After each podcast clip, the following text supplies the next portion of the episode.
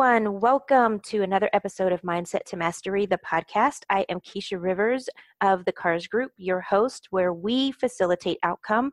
Um, Mindset to Mastery is a personal and professional development segment of the company where we give you tips, tools, strategies, and insights to help you change your mindset and master your success. I have had some awesome guests on this show so far. I'm so happy I decided to do this because I get to talk to really amazing people. And my next guest, Cindy, is no exception. One of the main things that I always talk about is how you have to make sure that when you switch your mindset, you are going to be able to start taking actions to do things differently. Well, Cindy is an actual coach and a specialist when it comes to doing those that self-assessment work and that strengths assessment work so that you can actually figure out what it is that's great about you that you want to keep and then what are some of the things that you might need to tweak along the way? So, welcome, Cindy.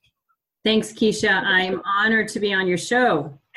Well, I am from the moment that we met, I think we connected, and it was it was so interesting, um, especially when I started to get to know your background. So, just to give you guys a little bit of insight, I'm not going to read her whole bio because it's amazing. Um, she's got over 20 years of dynamic experience as a leader in for profit and nonprofit environments. She served in the U.S. Army as a helicopter pilot.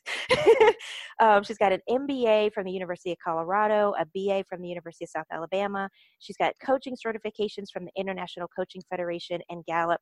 And her among her coaching credentials and tools which you'll be able to read more about on our website um, she has a certification in strengths assessment. So we're going to talk about the different types of assessments today. What works for you? What's the best ones you should do you should use and how you can actually apply them. So i'm excited to talk to you every time we have our conversations because it's so enlightening.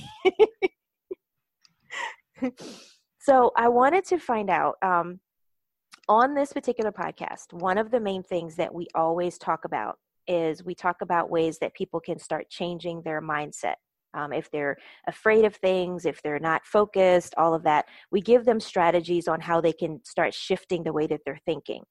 But one of the things that I find interesting about the work that you do is that you have identified, you know, this whole process of self assessment, why it's actually important as a, as a starting point. So tell a little bit about how do you use self-assessments and, and why do you think it's important to actually have a tool to use as a self as a self-assessment starting point? Thanks, Keisha. Uh, you know, I've been a coach, a professional coach for three years on my own, and I have a pretty good familiarity with self assessments, having made many pivots in my life. So, from military to for profit to nonprofit, and then um, business on my own. And I, I work predominantly with two groups of people. I work with people in transition. So, these are people who are maybe between jobs or pivoting from for profit to nonprofit, from being stay at home mom to being employee and I also work with people who are at the verge of maybe promotion uh, at work, and so they're in a different kind of transition. And what I find is a common trend among these folks is that uh, they have been on autopilot ever since they were in college. And so they were in college, they maybe took a degree that either sounded good at the time or their parents pressured them into it or they didn't have a choice whatsoever. And then they got a job and then they got promoted and then, you know, then maybe they moved with their spouse. And so they haven't really taken an inventory of what it is that they enjoy and what they're truly good at. And wow. instead, slotted themselves into what's making me the most money, what's got the shortest commute, mm-hmm. and all those other reasons that we take jobs. And so a self assessment, I think, recalibrates them back to.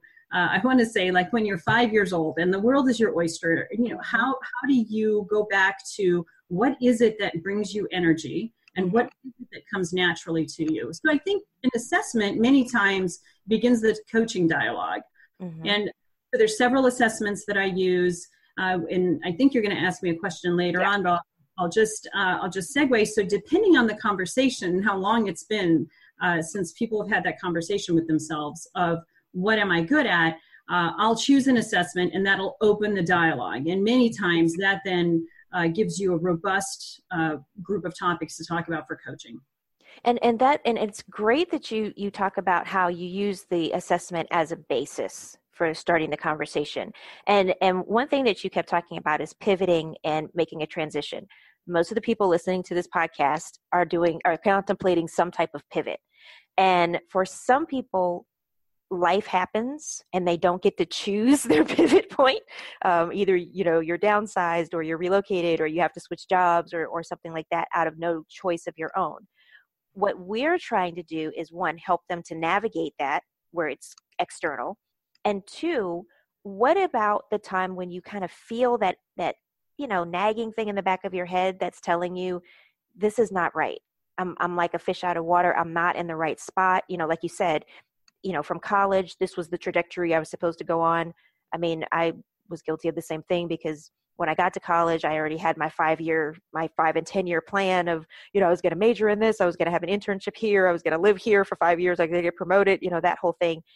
And my pivot came where I started in marketing and business. And in my junior year, I took an elective course in teaching children's literature, got that aha moment of, oh my God, this is what I'm great at. And then I made a decision to change my life, you know, on a completely different trajectory. Now, for most of the people that come to you, are they people that have made that decision to pivot? Or is it one of those things where life has happened and now they're trying to figure out how to adjust to the pivot so it's interesting um, i have gotten a little bit of an uptick on people who are just restless. Uh, they are in a job and, and I, i'll put myself in that category where uh, from the outside people really wonder why are you unhappy and why are you restless you're making good money right you're making uh, you're being uh, rewarded and recognized at work. You are on a good path to something, right? right. What's wrong with you? Why are you wanting uh, to do this uh, this change? Uh, and so sometimes those pivots that are initiated for you, like the layoff or a downsizing or the mm-hmm. company closes down or whatever the case may be, sometimes those are a little bit easier to handle than the nebulous ones that just plague you, right? Mm-hmm. You're driving to work and you say, there's something better out there for me, right? Everybody else looks happier than me. Right. Uh, so I, I deal with both. And I, I can tell you, I've had a little bit of an uptick. I tend to get folks that are um, teachers mm-hmm. that are uh, unhappy teaching and the, the, the profession of teaching isn't like they thought it would be. Mm-hmm. Um, I get folks who are making um, what I call silly money, who are executives and truly, truly on the surface, uh, and I'll put myself in that category. People are like, I would give my my left arm do what you do why are you unhappy?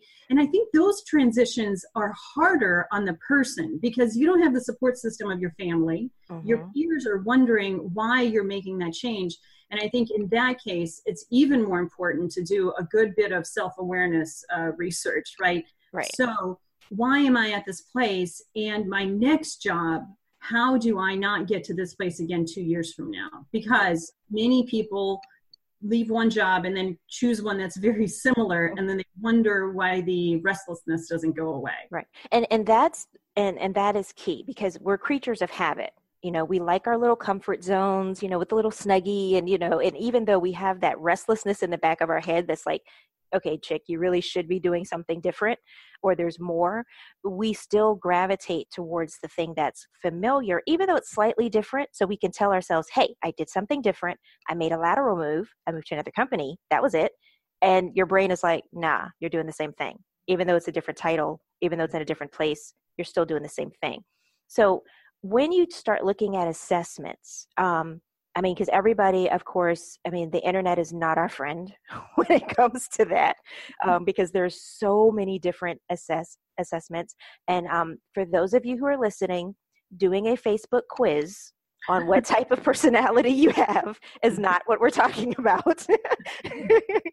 we're not talking about taking a quiz in, in the magazine that says, you know, what's your best attribute or hey if you're this sign this is the type of leader you are we are not talking about those that does not fall in the realm of this conversation. So where do people where should people start if they're looking at that you know i know that there's something different um, that i need to be doing or i was forced out of what i was comfortable in and now i have this opportunity to be able to do something different.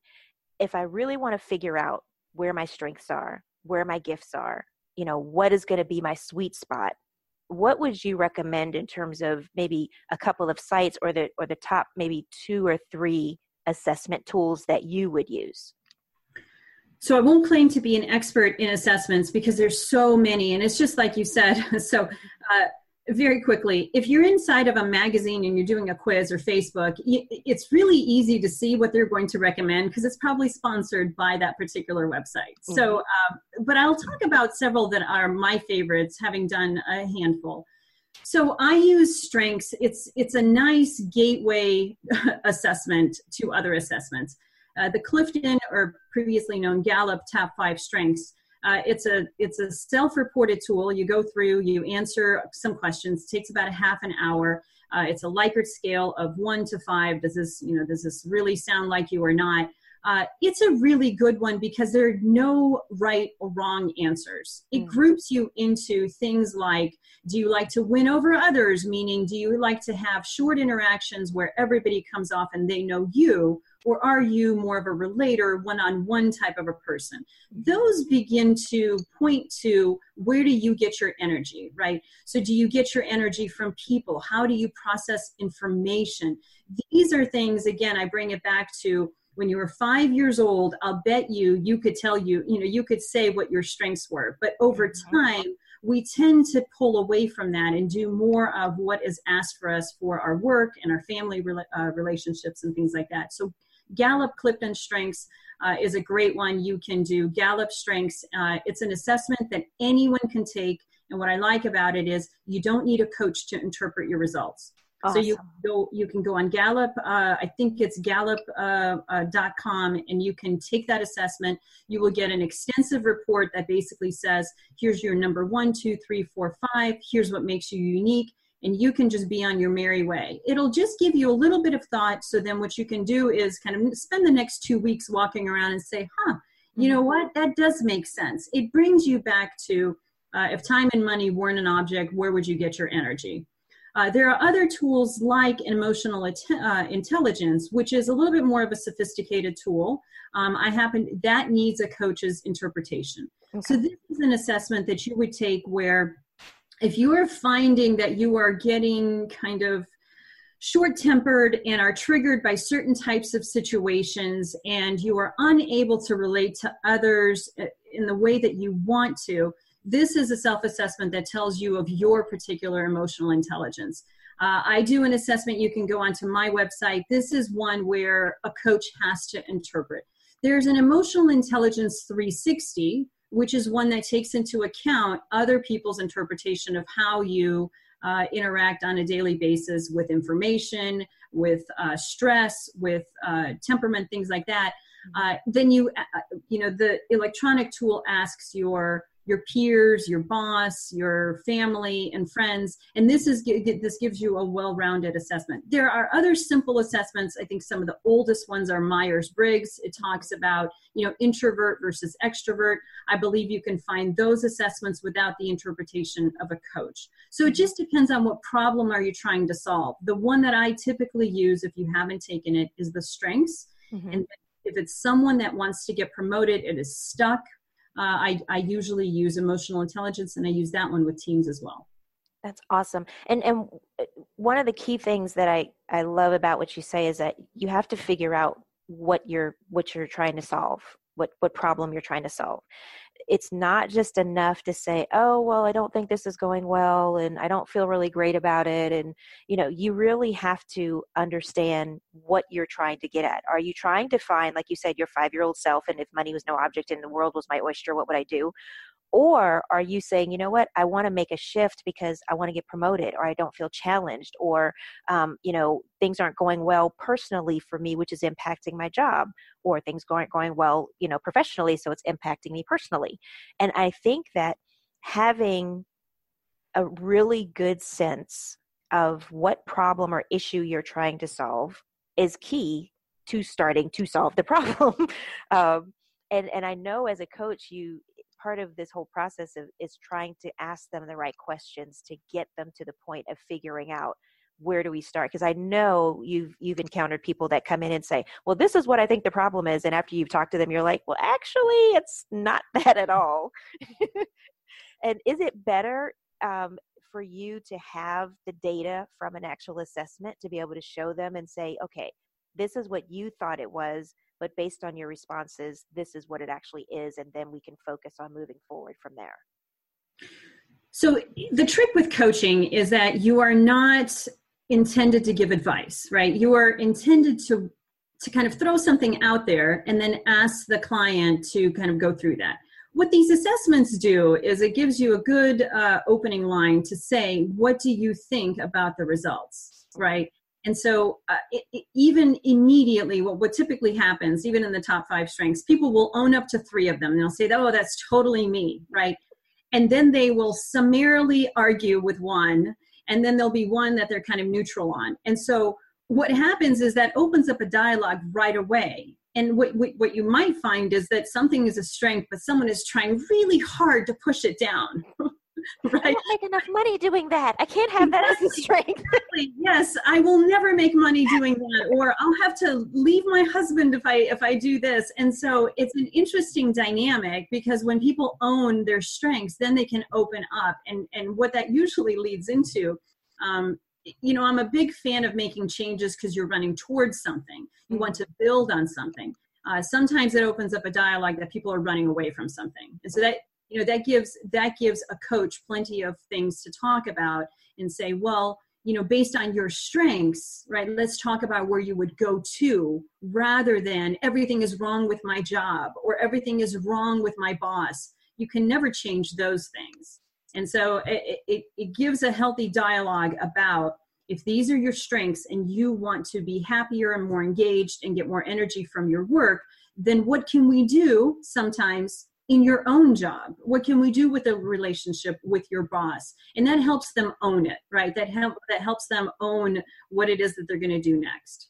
And I, I love what you said about most change. It happens because people are running away from something and and your job is to help them to make the change because they're running towards something I, I, that's such a fundamental shift because if you're running away from something you're always going to be running away from it if you never face what it is mm-hmm. um, and and then two if you're running towards something then you're going to embrace it and and i know you know we've had conversations about the frustration level of working with clients that it seems like you know if i have to drag you to get there i know you're not going to stay so mm-hmm. then i just feel like okay all this work that we've done is in vain because you're going to go right back to where you were before. So i love that key that key differential um, in terms of the the reasoning behind your running. Um, are you running away from something? Are you running towards something? Um, i also it, it really resonates with me that you start with the strengths because i'm a former educator you know all of us we we get into it because we have these grandiose dreams of changing the world and impacting lives. And then we get in the system and we go this sucks. I can't do my job um, but one of the things that I always did is I and I found that this philosophy was one that just naturally came to me. I was always a strengths based teacher.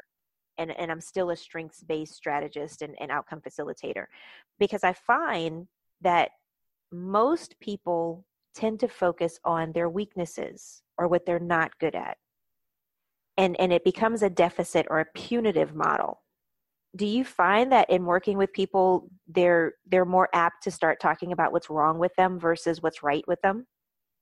Well unfortunately you know i was in hr for many years. Most companies performance management system is based on deficits right? You only have as a manager an hour to talk to your employee. Typically there's an annual review. We start with you know you did a decent job over here and then we go straight into and what I'd like for you to do is improve your organizational skills. Or I've noticed that your relationships could use a little bit of work, or your advocacy, or the way that you, you know, your tone, whatever the case may be.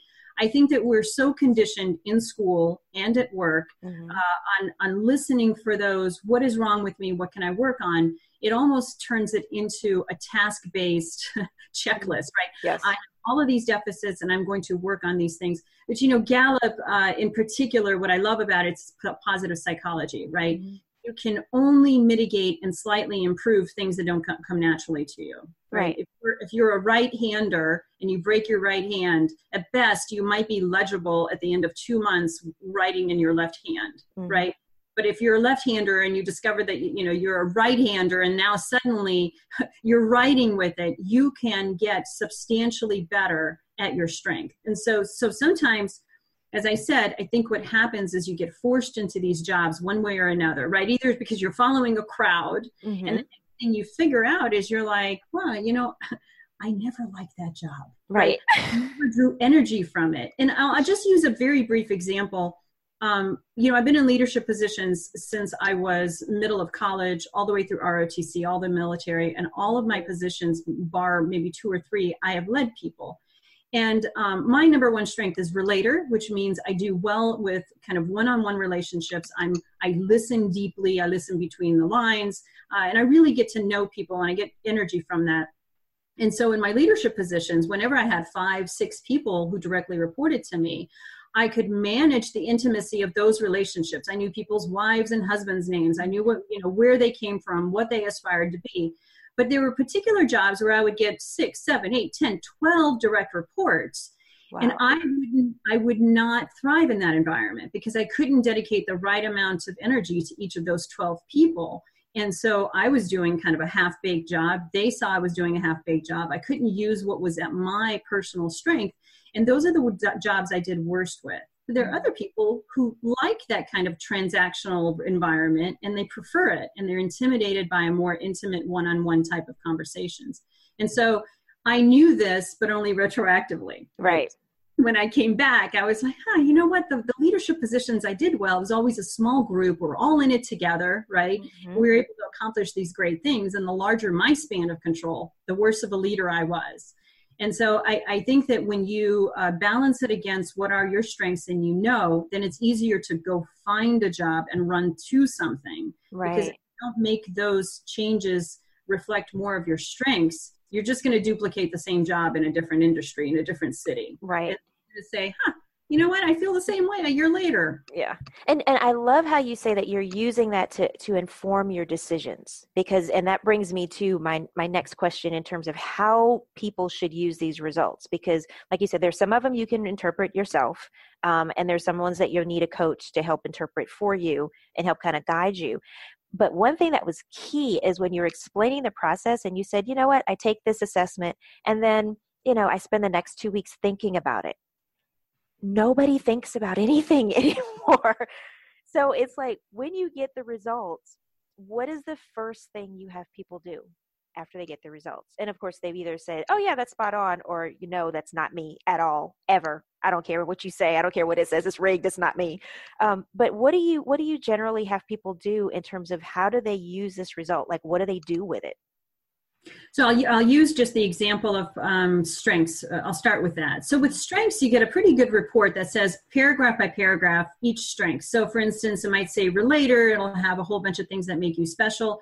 I have them go with a highlighter and I say what resonates with you. Right? It's a paragraph. It's a lot of text. Highlight the words that mean something to you. That's that that stand out. And then I have them reflect: Is there something in either work or your extracurricular activities that you can test this out and do more of it right mm. and see how you feel afterwards. So pivot some changes there. Sometimes people come to me most times they say i want a different job right?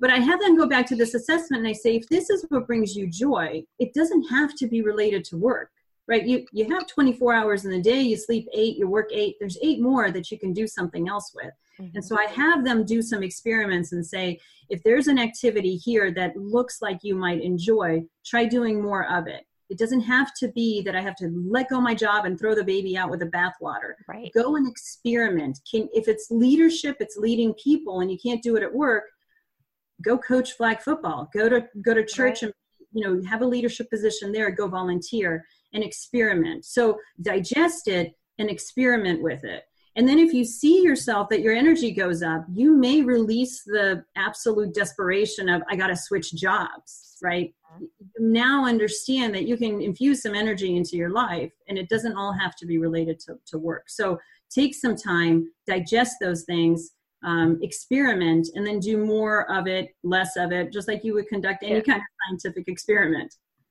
That is so key because I know that for a lot of people, this this whole thing becomes overwhelming, and they and like you said, they think, oh, I got to throw the baby out with the bathwater. I need to change my job because it says this. Well, like you said, there are other there there are supposed to be other aspects to your life other than work and sleep.